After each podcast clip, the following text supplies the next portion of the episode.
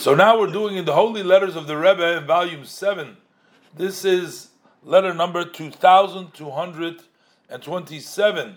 And this is dated Baruch Hashem Yud Elul Tavshin Gimel, the 10th of Elul, Tavshin Brooklyn. The Rebbe is addressing it to Rav Chosid, Marenu Menachem Zev Shiich Alevi Greenglass. This is Rabbi Greenglass, who lived for many years in uh, Canada. He was the Mashpia there. He was also a Kabbalist. So the Rebbe says, Shalom Uvracha, peace and blessing. The Rebbe says, I'm thanking you. He was in the yeshiva over there. So the Rebbe says, Thank you about what you have written, the students of the yeshiva.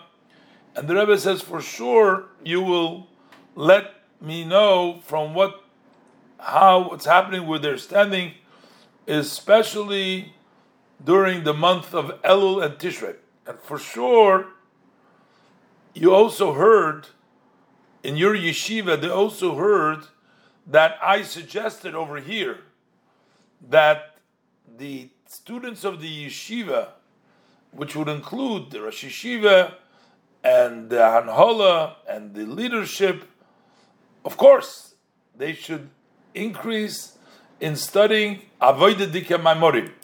Avodah means these are this Hasidic discourses are basically divided in the memorim that are intellectual, stimulating, and there's one, some of them that speak to the heart.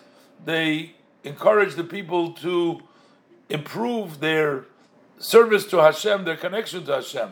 So the Rebbe says in the month of Elul, when we're trying to connect to Hashem, you should increase in the study of those avodah memorim, of those discourses that talk about the service, especially during these days and how it would be best that also in Montreal to do this as well, and it would be even better also in other places.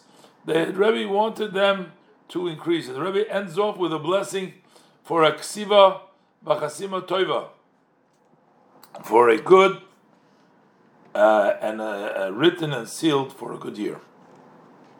So you see here that Rebbe interests himself to the extent that he wanted to make sure that everybody learns and does and prepares himself properly for the yonta by studying the appropriate mamorim.